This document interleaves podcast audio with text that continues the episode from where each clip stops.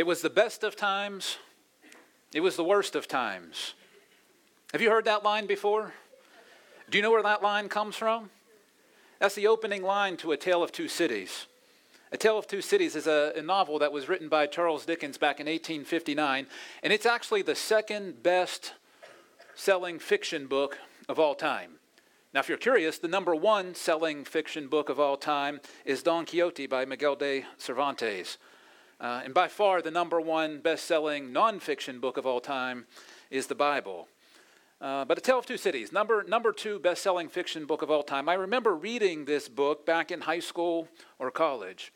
Now, I have to be honest and say I don't really remember a whole lot about the book, but I do remember that opening line. It was the best of times, it was the worst of times.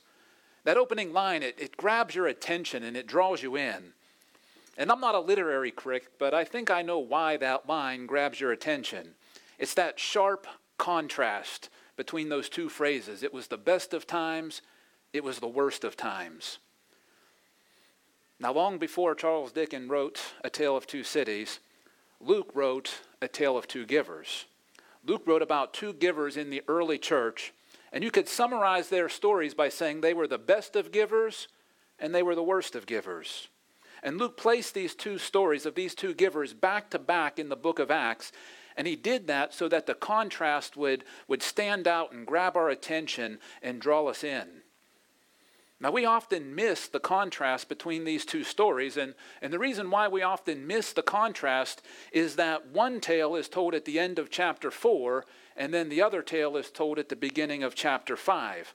And what often happens when we read our Bibles is, is we read chapter 4 and we read about the best of givers, and when we finish the chapter, we close our Bible and set it down.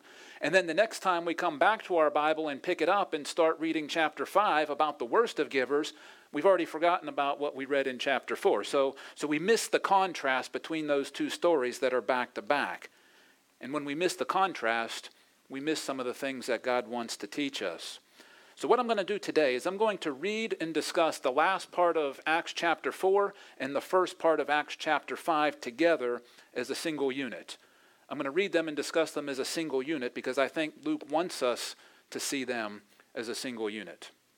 I don't know if you're aware of this, but the, the chapter and the verse numbers that are in our Bibles, they, they weren't a part of the original inspired text. When Luke was writing Acts, he didn't say to himself, Well, I guess that's enough for today. Let me end this chapter, and then tomorrow I'll start a new one. Now, when Luke wrote Acts, he just, he just wrote it straight through, and so did all the other biblical authors when they wrote their books. The chapter numbers and the verse numbers were added later to help us look up and reference the different parts of the scripture. The chapter numbers were added in around 1300 AD, and the verse numbers came in around 1500 AD. Now, the chapter and verse numbers, they're helpful in many ways, but they do have a drawback. And the drawback is they sometimes introduce a break in the text that is less than helpful. And I think this break between chapters 4 and 5 in the book of Acts is one of those less than ideal break points. So I want us to see the contrast between the best of givers and the worst of givers today. So I'm going to read, like I said, chapter 4 uh, from verse 32 through chapter 5, verse 11, as a single unit. So if you have your Bible, I would invite you take it out at this time and open it up to Acts chapter 4. Like I said, we'll start reading in verse 32. And as you're turning to the last part of Acts chapter 4, let me just remind you briefly of what we've seen so far in the book of Acts. Back in chapter 2, we read about how the church was born on the day of Pentecost when the Holy Spirit came to dwell within the believers. And the church started with 120 believers in Jerusalem. And then when Peter pointed the people to Jesus by preaching this powerful sermon, the church grew to over 3,000 believers on that day. And at the end of Acts chapter 2, Luke told us how these believers were devoting themselves to the apostles' teaching, which is the Word of God, and they were devoting themselves to the fellowship, which was seen in the way they observed the Lord's Supper together and the way that they prayed together. And in addition to these practices, the believers in the early church were also devoting themselves to telling people about Jesus. And we know they were doing that because in chapter 2, verse 47, Luke tells us that the Lord added to their number day by day those who were being saved. Now, as the early churches, they went out and told people about Jesus, they, they started to face some opposition. The apostles Peter and John, they were arrested and they were put in jail and then they were put on trial before the Sanhedrin. They weren't convicted of, they weren't convicted of any crimes, but they were told not to speak or teach in the name of Jesus anymore.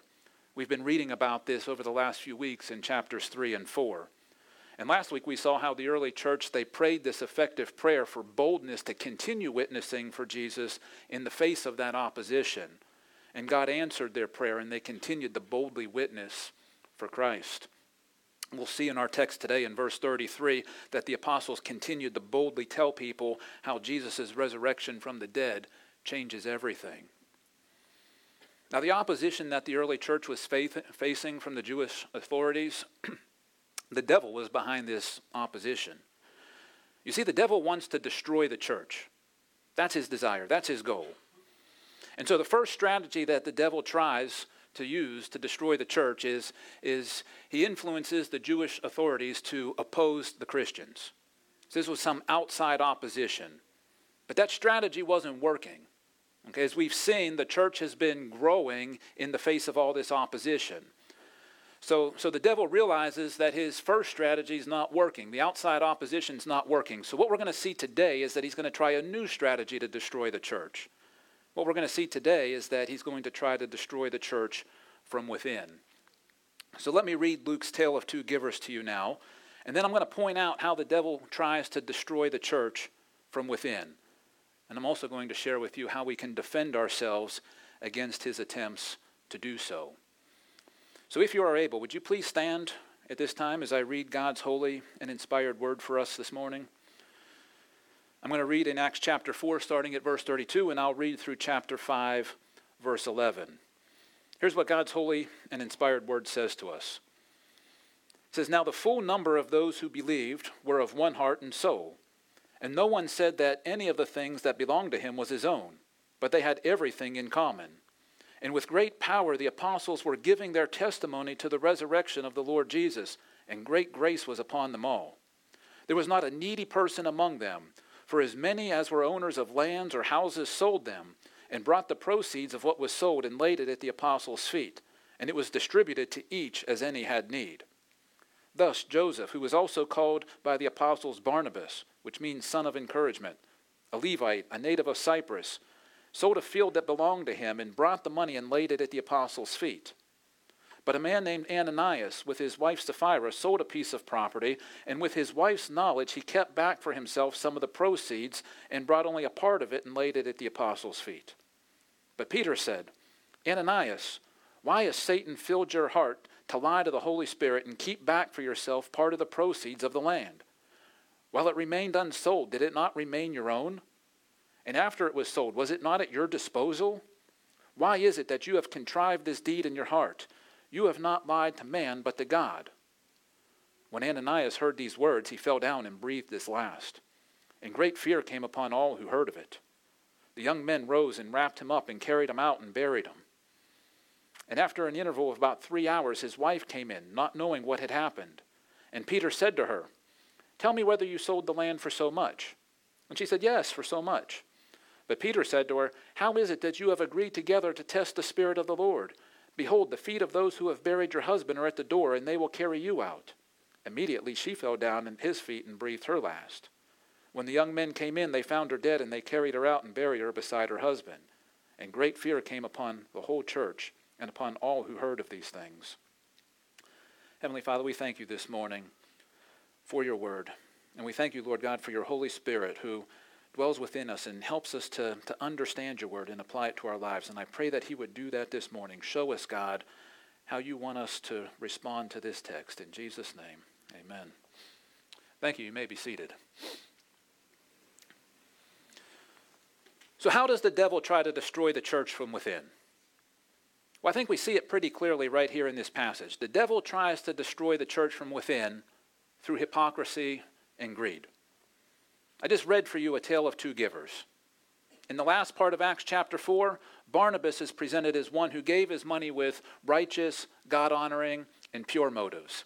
He's the best of givers. And then in the first part of Acts chapter 5, Ananias and his wife Sapphira are presented as those who gave their money with impure, hypocritical, and greedy motives. They're the worst of givers. Now, Luke tells us pretty clearly that the devil is behind Ananias and Sapphira's hypocrisy and greed. And how was the devil behind it? Well, I think the devil fed Ananias and Sapphira some lies. And they took the bait and they believed those lies. And that's what made them the worst of givers. In John 8:44, Jesus calls the devil the father of lies. That's what the devil does. He speaks lies to us in hopes that we'll believe those lies and act upon them. Now, I have no doubt that the devil tried to feed these same lies to Barnabas too. But Barnabas didn't take the bait. Barnabas believed God's truth over God's lies, and that's what made him the best of givers. So, given this contrast between the best of givers and the worst of givers, the main point that I'm going to make today is this. Because the devil wants to destroy the church, we must detect his lies and defeat them with God's truth. Because the devil wants to destroy the church, we must detect his lies and defeat them with God's truth. Barnabas did this. Barnabas detected the devil's lies and he defeated them with God's truth. Ananias and Sapphira did not. Now, as we discuss this passage, what I'm going to do is I'm going to point out four lies that the devil will try to feed you. Four lies that the devil will try to feed you in his attempt to destroy the church. And what I'm also going to do is share with you how you can defeat each one with God's truth. So, in his attempts to destroy the church, the first lie that the devil is going to feed you is this it all belongs to you. It all belongs to you. And the way to defeat that lie from the devil is to see yourself as a steward. So here's the deal the devil wants us to believe that all the money in our bank accounts, all the property that we possess, the devil wants us to believe that we own it all. And he wants us to believe that what we do with our stuff is nobody's business but our own. Now, that sounds good to us. And it's easy for us to believe that. We say to ourselves, well, yeah, you know, I earned this money and I worked hard for these things that I have. So, yeah, yeah, it's all mine and I can, I can do with it whatever I want. It sounds good to us, it makes sense to us. And so that's what we tell ourselves. But that's not exactly what the Bible teaches. You see, the Bible teaches that God is the owner of everything, and we are his stewards, we're his managers. That means our job is to use the money and the possessions that God entrusts to us in ways that are going to honor and glorify him, in ways that are consistent with what he teaches in his word. Now, the believers in the early church, they saw themselves as stewards. If you look at verse 32 in chapter 34, Luke tells us that in the early church, no one said that any of the things that belonged to him was his own. The believers in the early church, they understood that they didn't own their stuff. They understood that God owned it and that they were his stewards. And so, how did seeing themselves as stewards affect the way that the believers in the early church lived? Well, in verse 34, it says that those with extra land and houses sold them, and they gave the proceeds to the apostles, and the apostles then distributed that money to those in need, so that there was not a needy person among them. The reason there was not a needy person among them is that the believers in the early church were using their possessions according to the instructions that God had given in His Word. In Deuteronomy chapter 15, verses 4 through 8, God said that there should be no poor among His people. And He said that if someone fell on hard times, someone else with an abundance should help take care of them. And the believers in the early church, they were living this out. When a family in the early church fell on hard times, somebody else in the church would sell some extra house or extra land that they had, and they would, they would take the proceeds to the apostles, and then the apostles would distribute it to the ones who had the need. And the reason that the believers in the early church were so willing to sell their stuff and give their money is that they saw themselves as stewards. They knew this is what God wanted them to do when they were in a position to do it. In verse 37 of our text, Barnabas is presented as an example of someone who did this. Barnabas is presented as someone who saw himself as a steward. Barnabas understood that everything he had was given to him by God. And he understood that his job was to use his money and his possessions in God honoring and God glorifying ways that were consistent with God's word. There's a lady named Tricia Meyer. She's a, an executive for, for Microsoft. And she and her husband have earned a lot of money in their careers. And Tricia and her husband, they've given a lot of the money they've earned to their church and to other Christian causes. And the reason they've done that is they've seen themselves as stewards. Tricia hasn't believed the devil's lies. she's defeated them with God's truth. Just listen to what she says. This is what Tricia says. She says, We still don't know why God put us in the situation we're in with all this prosperity, but we're always looking to do His will with it. Stewardship is the Christian life. And every time we give, we acknowledge that everything we have has been given to us by God. Trisha gets it. She gets it that God owns it all. And that what we have, we have because God has given it to us. And He's given it to us so that we will do His will with it. Grasping that truth is the key to seeing yourself as a steward. It's the key to defeating the devil's lie that it all belongs to you. Bible commentator Matthew Henry said, We can call nothing our own but our sin. We can call nothing our own but our sin. Greedy people don't get that. Greedy people call everything their own but their sin. Now, the devil wants to use greed to destroy the church from within. The devil tried to use Judas Iscariot's greed to destroy Jesus, and he tried to use Ananias and Sapphira's greed to destroy the church. And I'll talk more about Ananias and Sapphira's greed in a little bit. But for now, I want you to know that the devil is an old dog who doesn't learn any new tricks. Okay, the devil tried to feed lies to the people in the early church to convince them that it all belonged to them. And guess what? He feeds us the same lies today. The devil knows that we are sinful human beings with sinful natures, and he knows that we're prone to greed. And the devil knows that greedy people within a church can destroy it. So he tries to get us to buy into these lies. There's a reason why the Apostle Paul when he was writing to the Colossians in Colossians 3 5, there's a reason why he says that we must put to death greed. Paul says that because he knows greed can destroy a church from within.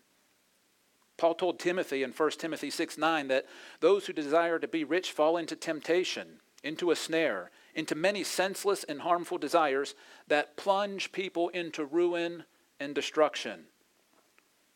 Paul's saying that greed can take a church and plunge it into ruin and destruction.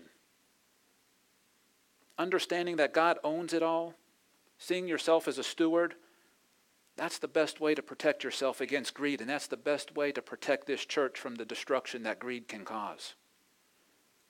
In his attempts to destroy the church, the first lie that the devil is going to try to feed us is that it all belongs to us. And the best way to defeat that lie with God's truth is to see ourselves as stewards. Now, in his attempts to destroy the church, the second lie that the devil is going to try to feed you is this it's all about you. It's all about you. And the way to defeat that lie with God's truth is to see yourself as a servant. I want you to look at what Luke tells us about Barnabas in verse 36. First, we're told that Barnabas' given name was Joseph. Barnabas was actually a nickname that the apostles gave to him, and that nickname means son of encouragement. Barnabas is going to show up later in the book of Acts in several places, and every time he shows up, we see him encouraging someone. So it was a very fitting nickname for him. Barnabas was always looking for ways to help people grow in their relationship with the Lord and help them grow in their service to the Lord. And the reason why Barnabas was such a great encourager is that he saw himself as a servant. Notice in verse 36, Luke tells us that Barnabas was a Levite. It's easy to read right past that, but there's some significance to that. When God formed the nation of Israel, he, he, he started by choosing a childless man named Abram. And God chose Abram out of all the people in the world, and he said that he was going to make a great nation out of him with many descendants. And God even changed Abram's name to Abraham, which means father of many nations. Well, God kept his promise to Abraham, and Abraham had a son named Isaac, and then Isaac had a son named Jacob. God changed Jacob's name to Israel, and Israel had 12 sons, and those 12 sons became the 12 tribes of the nation of Israel. Well, one of those sons was named Levi, and his descendants were known as Levites. Okay, Barnabas was a part of that group. Now, God gave the Levites a special job to do in the Old Testament. God told the Levites that they were going to be his servants. God told the Levites that they would be his servants in the tabernacle and in the temple. Some of the Levites served God by being priests. and the rest of them served by being the priest's helpers. So to be a Levite was to be a servant. Okay, to be a Levite was to be a servant among the people of God. So if you were a Levite, you walked around and, and you kind of had this mindset. You would say to yourself, All right, I'm a Levite, so I'm here to serve God by serving others. Or you would say to yourself, I'm a Levite. It's not about me, it's about serving God and serving others. So when Luke tells us in verse 36 that Barnabas was a Levite, he's telling us that Barnabas saw himself as a servant. Barnabas had an abundance of possessions, and he viewed his abundance as an opportunity to serve others in need. That's why in verse 37, Barnabas was willing to sell one of his fields and give the money to the apostles so that they could then distribute it to the ones in the church who had need. Barnabas didn't buy into the lie that it was all about him. Barnabas didn't buy into the lie that he who accumulates the most toys wins at the game of life. Barnabas understood that if God had blessed him with an abundance, it was because God wanted him to use it to serve others. Ananias and Sapphira didn't get this. Yes, they sold a piece of property, and yes, they gave some of the proceeds to the apostles, but as we'll see in just a minute, they only did this because they were trying to make themselves look good in the eyes of others. Ananias and Sapphira were trying to use their abundance to serve themselves rather than others. They were trying to use their abundance to make a name for themselves. Now, somebody who sees themselves as a servant, they're not concerned about making a name for themselves. They're concerned about making God's names great because they know that it's all about God, not them. Back in the 1800s, there was a, a famous pastor and evangelist named D.L. Moody. D.L. Moody grew up in Northfield, Massachusetts, and his dream was to become a wealthy businessman. So when he was 17 years old, his uncle in Boston offered him a job to work in his shoe, in his shoe factory. Now, D.L. thought this job just might be the thing that would launch him into a lucrative career. So he was interested in taking this job, but his uncle had one condition. If D.L. wanted the job, his uncle said that he had to go to church with him every Sunday. Now, D.O., he wasn't, he wasn't too keen on this idea of going to his uncle's church. He went to church with his parents in, in Northfield, but it was a different kind of church than his uncle went to, and uh, he wasn't so sure about this, this new church.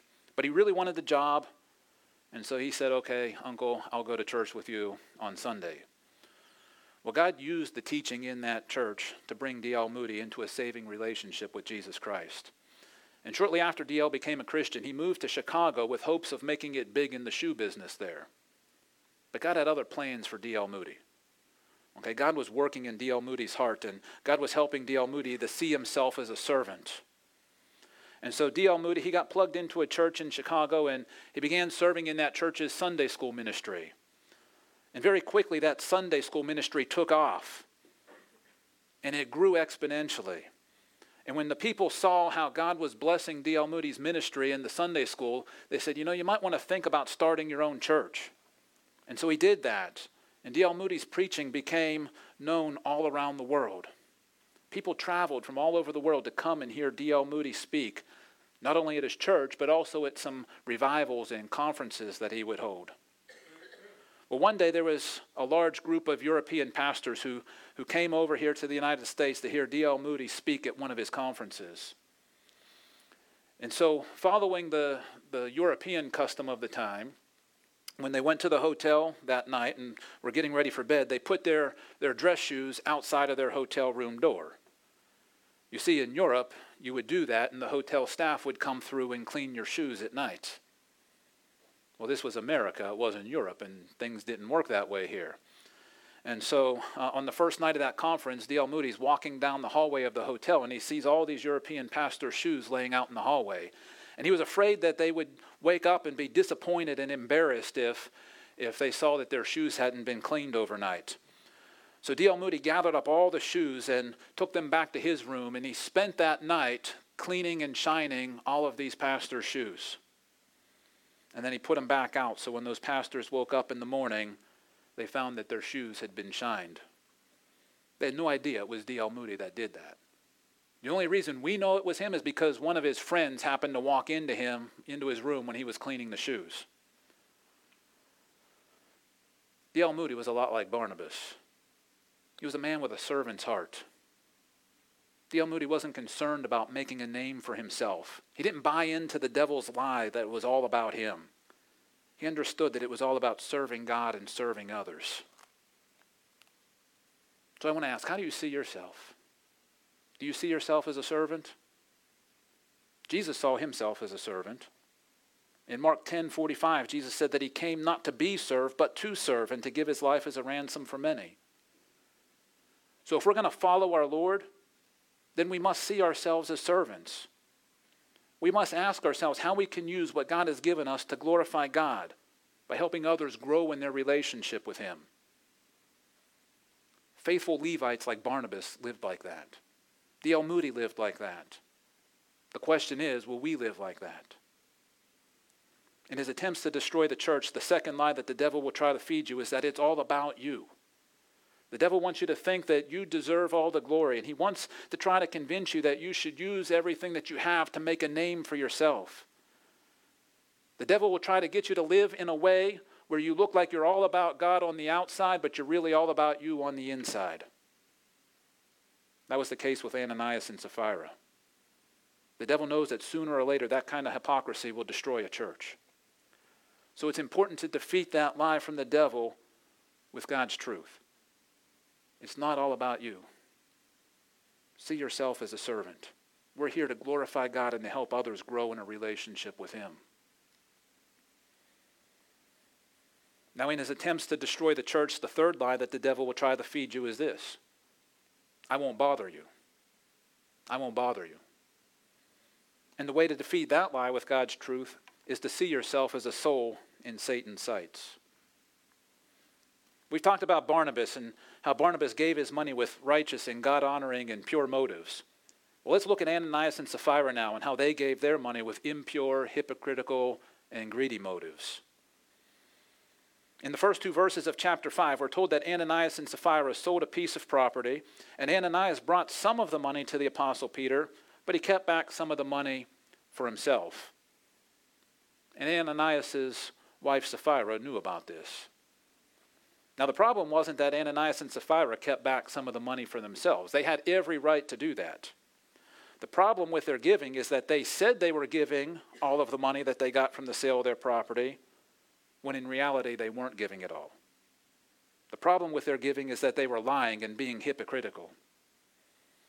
Ananias and Sapphira, they wanted to impress everyone in the church and have everyone in the church believe that they were making this big, huge sacrificial gift, when in fact they really weren't. Ananias and Sapphira kept back part of the proceeds because they were greedy. They were greedy not so much for money, they were greedy for recognition and attention. You see, the text implies that Ananias and Sapphira had pledged to give 100% of the proceeds from the sale of their property. And so when Ananias brought the money to the Apostle Peter, which wasn't 100% of the proceeds, God revealed to Peter that Ananias was not bringing the full amount that he had pledged to give. That's why in verses 3 and 4, Peter accuses Ananias of lying. I just want you to notice this real quick here, okay? In verse 3, it says that uh, Peter says that Ananias lied to the Holy Spirit. And then in verse 4, it says that Ananias lied to God. So if you can connect the dots here, you can see that Peter is referring to the Holy Spirit as God. As I've mentioned before in our study here in the book of Acts, we serve a triune God. That's one, one God who is three persons the Father, the Son, and the Holy Spirit. And what we have in verses 3 and 4 here is some of the clearest evidence that the Holy Spirit is a part of the Godhead. Now, who or what influenced Ananias to lie to God, to the Holy Spirit, and keep back part of the money for himself? You see it right there in verse 3. Peter points out who influenced Ananias. Peter says it was Satan that filled Ananias' heart and influenced him to lie. And it's very similar to what Luke said about Judas. Back in chapter 22 of Luke's Gospel, in verse 3, it says that Satan entered into Judas right before Judas went out to the chief priests to betray Jesus for 30 pieces of silver. Now, Ananias, he, he's not off the hook because Satan filled his heart and influenced him to lie. Ananias is still responsible for his sin. If you look at the way Peter addresses Ananias in, in verse 4, he says, Ananias, you have contrived this deed in your heart, and you have lied to God. So Satan influenced Ananias, Satan tempted Ananias, but Ananias is ultimately the one who chose to commit the sin, and so he is responsible for his actions. Now, guess what? The devil still tries to influence us. The devil still tempts us. And he does that because he's hoping that we'll choose to sin. The devil knows that if we give in to his temptations and choose to sin, he just might destroy a church. In 1 Peter chapter 5 verse 8 it says the devil prowls around like a roaring lion seeking someone to devour. Here's what that means. That means if you're a Christian, if you're a follower of Christ, or even if you're just connected to the church in any kind of way, you got a target on your back. If you're a Christian or if you're connected to the church in any kind of way, you're in a spiritual battle and the devil has his sights set on you. The devil will try to convince you that he's not real, and the devil will try to convince you that he won't bother you. But we cannot buy into those lies. We can't buy into those lies because if we do, then we let our guard down. And when we let our guard down, the devil will come in and exploit our weaknesses. And he'll do that because he wants to bring down the church. When I was in the ninth grade, I was on my school's wrestling team. And there was a tournament that I was really looking forward to, to wrestling in. It was a tournament that I thought I had a pretty good chance of going pretty far. And it was the kind of tournament where, where you wrestled a match, and if you won, you moved on, and if you lost, your day was done and you went home. Well, I won my first match in that tournament, and I moved on to the second round. But in the course of winning that match, I strained a muscle in my neck really bad. It was strained so bad that I couldn't turn my head from side to side. And if you know anything about how these kind of wrestling tournaments work in high school, you wrestle a match and then you might have to sit around for a couple hours before you have your next one. So as I'm sitting around waiting to find out who my next opponent will be, one of my teammates could tell that something wasn't quite right with me after that first match. So he asked me if, if everything was okay. And I said, well, yeah, I, I strained this muscle in my neck and I, I just can't turn my head from side to side. It really hurts said, you know, I'm going to try to stretch it out. You know, hopefully it'll loosen up and I'll be okay. And so I'm sitting around waiting for the next match, you know, to be announced. And, and finally that time comes when, when they uh, reveal to me who my next opponent would be. You know who it was? It was my teammate. The one to whom I had just revealed that I had strained this muscle in my neck. Now, I naively thought that this guy's my teammate. He's my friend. He's not going to try to exploit my weakness and go after my injured neck. Well, as soon as the referee blew the whistle to start the match, do you know what my friend and my teammate did? He went for the jugular. I mean, literally. I mean, he, went straight for my neck. And he did everything possible to twist and turn my head into these positions that would cause maximum pain. And so this match did not go very well for me. I gave it my best effort, but I, I just couldn't do that much. And so I lost it. And you know why I lost that match? Because I let my guard down and I left myself in a vulnerable position. I paid the price for that. And I share that with you because I want you to be aware. I want you to be aware of your weaknesses. Okay, I want you to be aware of your weaknesses because Satan will try to exploit them. He'll look for that moment when you've let your guard down, and then he'll try to come in and exploit those weaknesses. Now, he'll try to convince you that he won't do that. But don't be naive and don't believe those lies. If Satan knows where your weakness is, he's going to come after it.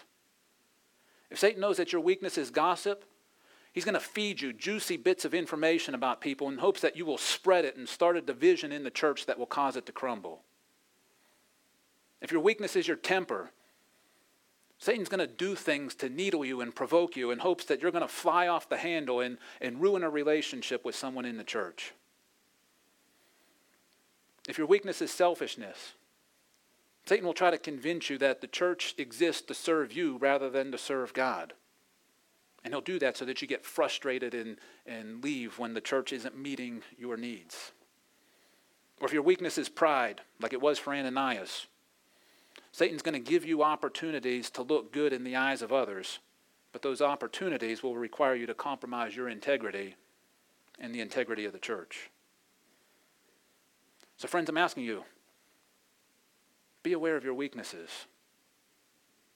know that the devil is going to try to exploit them to destroy the church. Now, the devil's going to try to feed you a lie that he won't bother you. Don't believe that lie. Don't let your guard down. Don't put yourself in a vulnerable position. If you're a Christian, or if you're connected to the church in some kind of way, remember, you've got a target on your back. You're a soul in Satan's sights. Know that the devil is going to try to exploit those weaknesses to bring down this church. Be aware of that. Now, the fourth lie that the devil will try to feed you in his efforts to destroy the church is this God won't discipline you. God won't discipline you. And the way to, see, the way to defeat that lie with the truth is to see yourself as a saint that is still being sanctified. You see, Ananias and Sapphira, they, they both thought that they could sin and get away with it. Boy, were they wrong. Look at verse 5. As soon as, as soon as Peter called out Ananias' lie, verse 5 says that he fell down and breathed his last. And then in verse 6, the young men take him out and bury him. And then in verse 7, Sapphira comes in about three hours later. And it says she did not know what had happened. And so Peter asked Sapphira about the, the amount of money that they were giving, about the sale price of the land, and she lied about it too. And verse 10 says, immediately she fell down and breathed her last. Now, verse 5 and verse 10, those are what we call divine passive statements. Okay, here's what that means. That means the text does not say that it was God who was responsible for their deaths, but it's implied. It's implied that God brought about the death of Ananias and Sapphira as a consequence for their sin. Now, in verse 5 and then in verse 11, we're told that great fear came over the whole church. And great fear came over the whole church because they saw firsthand in a very dramatic way just how seriously God takes sin. Now, Luke, he doesn't tell us if Ananias and Sapphira were true believers or not. Okay, people are going to try to debate that, and you can make strong arguments for either side. Whether Ananias and Sapphira were true believers or not, Luke's point makes the same. The lesson that Luke wants us to learn remains the same. Great fear came over the whole church because the true believers in the church, they learned something. They learned that they cannot sin and get away with it. That's the point that Luke's making here. Now, God's not going to strike everyone down immediately when they sin. If He did, none of us would be here. So praise God that He's merciful and gracious. God does not strike everyone down immediately when they sin, but at two key points in the Bible, He did this, and He did it to teach His people that they cannot sin and get away with it. Okay, the first time something like this happened is back in the Old Testament in the book of Joshua, when God's people were entering into the promised land. The first city they were supposed to attack was a city called Jericho, and God told them to destroy everything in that city. God told the people of Israel, don't take any of the items from Jericho for yourself. Well, there was this guy named Achan who thought he could sin and get away with it. He saw a cloak in the city of Jericho, and he saw some silver and some gold. And he took them, he dug a hole in the ground in his tent, and he thought he could hide the items there. Well, God knows all things. So God knew what Achan had did. And God revealed Achan's sin to Joshua. And God had Joshua put Achan to death for that sin. So when God's people were first moving into the promised land, God, God took this very dramatic step to teach his people that they cannot sin and get away with it. And then here in the New Testament, just as the church is being formed, God wanted to teach his people the same lesson. That's why he struck down Ananias and Sapphira. God wanted his people to know that he takes sin seriously. And he wanted his people to know that he loves them too much to just ignore their sin and let it go. You see, God has a plan to mold us and shape us to become more and more like Jesus Christ. And in order to do that, God will have to discipline us for our sin. Now, like I said, God won't necessarily strike us dead the moment that we sin, but He may allow us to experience some unpleasant consequences for our sinful attitudes and actions and that's because He wants us to learn our lessons. We need to realize that we're all works in progress. Okay, God doesn't instantly make us perfect people when we come to faith in Christ. God's working on us, and He works on us over time. God refines us over time to remove, to remove those impurities from our lives. This process has a name. It's called sanctification. And part of the sanctification process is experiencing God's discipline for our sin. The writer of Hebrews talks about it. In Hebrews chapter 12, verse 10, we're told that God disciplines us for our good. Why? So that we may share in his holiness. God's working on us to make us more and more holy like Jesus Christ. So don't believe the devil's lie that God won't see your sin. Don't believe the devil's lie that God won't discipline you for your sin. See yourself as a saint who is still being sanctified. If you've put your faith in Jesus Christ, the Bible says you're a saint because your sins have been forgiven. But you're still being sanctified because you are not yet sinless like Jesus. Don't believe the devil's lie that you can sin and get away with it. So, brothers and sisters, I want you to know this morning that the devil is trying to destroy the church. We see this in the book of Acts. We see it here, and we're going to see it through the rest of the book of Acts. Here in Luke's Tale of Two Givers, we see that the devil wants to destroy the church by feeding us lies in hopes that we'll believe them and act in sinful, greedy, hypocritical, and selfish ways. What we need to do to remain faithful to Jesus and protect our church is to detect the devil's lies and defeat them with God's truth. Now, listen for just a minute here. The biggest lie that the devil will try to feed you is that you can be good in God's eyes apart from Jesus Christ. Don't believe that lie. Friends, the only way that you can have your sins forgiven and the only way that you can be good in God's eyes is to put your faith in Jesus Christ and commit to following Him. So I need to ask you this morning are you following Jesus? Are you trusting in Jesus Christ and Him alone for the forgiveness of your sins? Are you committed to following Jesus Christ for the rest of your life? If you've not yet made that decision to trust Jesus and to follow Him, why don't you do that right now?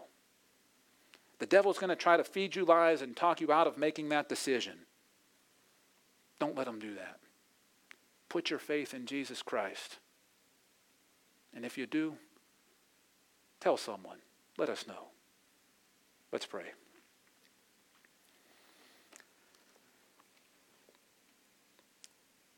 Heavenly Father, we thank you this morning for being a God who loves us. We thank you, Lord, that you are a God who is merciful and gracious to us. Lord, all of us, we fall short of who you want us to be. And we thank you that you've offered us forgiveness in Jesus Christ. And Lord, I pray that we would trust him for the forgiveness of our sins and him alone. And I pray that as we commit our lives to him, that we would live for his honor and glory. God, help us to see ourselves as stewards. You've been so gracious to bless us with what you have. Help us to understand that, that you own it and that you desire for us to use it in ways that are going to honor and glorify you. Help us, God, to see ourselves as servants. The devil wants to, to convince us that we should live for ourselves. But God, we're here to live for you. We're here to glorify you. Show us how we can do that. Father, I ask that you would help us to detect the devil's lies. Help us to defeat them with your truth. That's what Jesus did in the wilderness. And Lord, that's what we need to do here today. Because our enemy is out to bring us down, not only as individuals, but as a church. But God, we thank you for what Jesus has said that he will build his church and that the gates of hell will not prevail against it. We know that in the end, you win, God.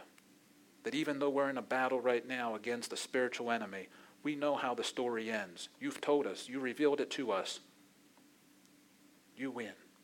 The victory's already been won. It was won at the cross when Jesus Christ paid for our sin and then rose from the grave three days later.